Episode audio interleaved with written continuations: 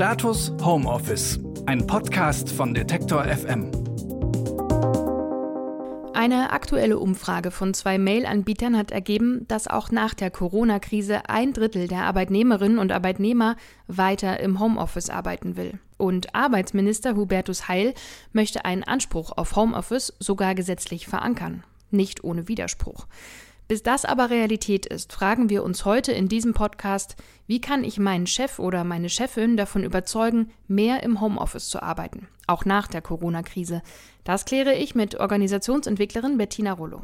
Hallo Bettina, welche Argumente helfen einem bei so einem Wunsch? Hm, ich weiß jetzt gerade gar nicht, ob ich so Argumente kenne, aber ich, ich würde jetzt sagen, vielleicht so vom Ansatz her würde ich das ja so angehen, dass ähm, ich generell das immer sehr hilfreich in Teams finde, wenn man sich in regelmäßigen Abständen gemeinsam bewusst macht, wie denn gerade unsere Zusammenarbeit und Führung funktioniert. Also wie die Qualität ist, wie wir da äh, produktiv und effektiv und effizient miteinander unterwegs sind. Und ähm, wenn jetzt, sagen wir mal, sich der Corona-Zustand jetzt gerade für uns alle ändert und jetzt ein Teil von uns in einer bestimmten Art und Weise wieder vom Homeoffice ins äh, reale Office wechselt, dann finde ich super, wenn ein Team dann erstmal hingeht und vielleicht so eine Art Retrospektive zusammen macht und sagt, okay, was haben wir denn jetzt, also wie war diese Homeoffice-Zeit denn für uns? Was hat da gut funktioniert? Was war da herausfordernd? Und was haben wir sozusagen daraus ge äh, gelernt? Und dann im Anschluss daran nochmal abzuleiten, ist Homeoffice ein Instrument, was wir weiterhin auch nutzen wollen? Ja, und ich glaube, daraus leiten sich dann Argumente ab. Ja, es ist so ein bisschen schwer zu sagen, äh, also allgemeine Argumente zu definieren, weil das ja total was mit der Team- und Arbeitssituation des Einzelnen zu tun hat. Aber wenn einfach spürbar ist, dass das eine Möglichkeit aufmacht, die uns mit mehr Flexibilität versorgt, wo ich merke, dass der Einzelne nochmal ganz anders motiviert wird, weil er eben zum Beispiel das Gefühl hat, er kann sich sein Leben viel besser in der, in der Bewegung zwischen privat und professionell einteilen. Und das macht vieles viel einfacher und er ist dadurch mit mehr Energie und Enthusiasmus am, äh, bei der Arbeit, dann sind das ja total schöne Dokument, äh, Argumente und die kann man eben ganz gut in so einer Retroperspektive mit, zusammen äh, miteinander erarbeiten und formulieren.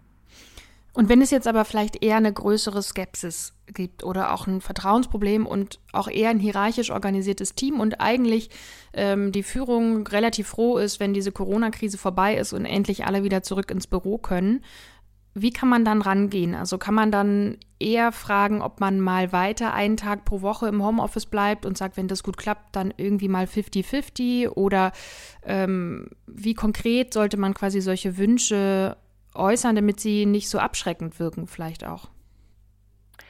Naja, ich meine dann, also wenn wir sagen, wir können jetzt wirklich nicht zusammen in so einen reflektierenden Prozess zu dem Thema einsteigen, dann wäre es wahrscheinlich oder ist es in meiner Erfahrung immer also hilfreich, wenn man sich ein bisschen versucht, darauf einzustimmen, was den Chef denn da wohl gerade so bewegt, dass er da so im Widerstand ist.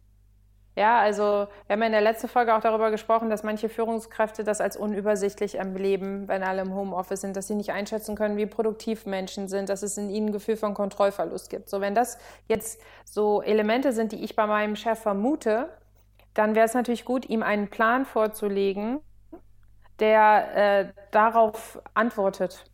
Ja, also wo man dann zum Beispiel sagt, okay, genauso wie du es gerade vorgeschlagen hast, ich würde das gerne einen Tag die Woche weiter äh, fortführend. Ich äh, möchte mich gerne dann dazu äh, auch auf Regeln verständigen. Also wie dieser, ist das immer derselbe Tag? Soll der flexibel sein? Wenn der flexibel ist, wie weit im Voraus würde ich den ankündigen müssen? Und dann was anbieten, wo man meine Produktivität an dem Tag feststellen kann. Hm, was kann also, das wenn sein? das eine Befürchtung ist.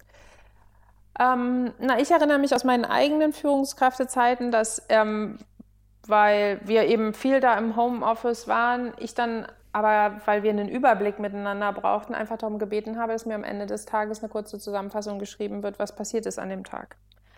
Es war jetzt weniger aus diesem Kontrollimpuls heraus, sondern weil wir uns einfach als Team äh, dezentraler und auch über einige Länder verteilt damals abstimmen mussten, war das so unser Mittel der Wahl gewesen. Ähm, aber dass man eben sagt, okay, es gibt so eine bestimmte Art von Reporting, und es kommt natürlich vielleicht darauf an, vielleicht habt, habt ihr im Team ja auch ein gutes äh, Projektmanagement-Tool, über dem man das machen könnte. Ähm, aber dass man das visual, also visualisiert oder verbalisiert, was habe ich denn heute gemacht, sodass man dem Gegenüber ein Gefühl davon gibt, dass, dass der eine Transparenz dazu hat. Mhm. Und glaubst du, so vom Gefühl her oder strategisch, sollte man vielleicht Kolleginnen und Kollegen mit ins Boot holen und ähm, eher so eine gemeinsame Initiative zur Änderung der Unternehmenskultur führen? Oder ist es besser, das individuell zu klären?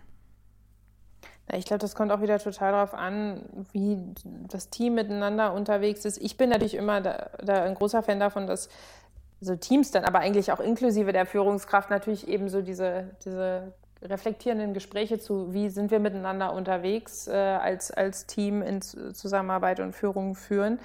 Ähm, ich glaube, weil man natürlich auch, wenn man jetzt Einzelne im Homeoffice sind, das macht ja auch was mit den Kollegen. Vielleicht wollen die ja auch oder vielleicht sind die ja selber eigentlich dagegen. Also ich glaube, so die anderen mit ins Boot zu holen auf eine formelle oder informelle Art und Weise ist total wichtig. Und letztendlich, wenn man das, aber da kommen wir halt wieder zu meinem Anfangsargument zurück, wenn man das jetzt wirklich tiefgreifender in dem Team angehen äh, will, dann muss man sich halt erstmal bewusst machen, welche Prioritäten oder welche Werte man an Arbeitsweisen legt und was dann für oder gegen Homeoffice spricht, um dann mal gemeinsam darüber zu sprechen, was ist mir denn da drin wichtig? Ja, auch wenn ich dagegen bin, ist mir ja da drin, also in meinem Dagegensein ist mir ja trotzdem was wichtig. Also wie ich eben schon formuliert habe, zu sagen, so, mir ist es aber wichtig, dass wir alle an einem Ort sind, damit wir einen guten gemeinsamen Überblick haben und ich als Führungskraft ein Gefühl von Sicherheit und auch Kontrolle. Und dann kann man nämlich, dann muss man nicht darüber streiten, ob Homeoffice ja oder nein, sondern kann man fragen, wie können wir das denn im Homeoffice sicherstellen? Also man kann sich da neue Fragen stellen, wenn man auf dieser Ebene miteinander spricht. Wie man seine Chefin oder seinen Chef überzeugt, weiter im Homeoffice zu arbeiten, das war unser heutiger Impuls und ihr könnt diesen Podcast kostenlos abonnieren bei Spotify oder Apple oder wo ihr sonst gerne Podcasts hört.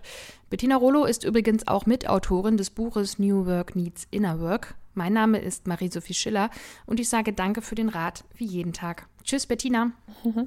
Tschüss, Marie. Status Homeoffice, ein Podcast von Detektor FM.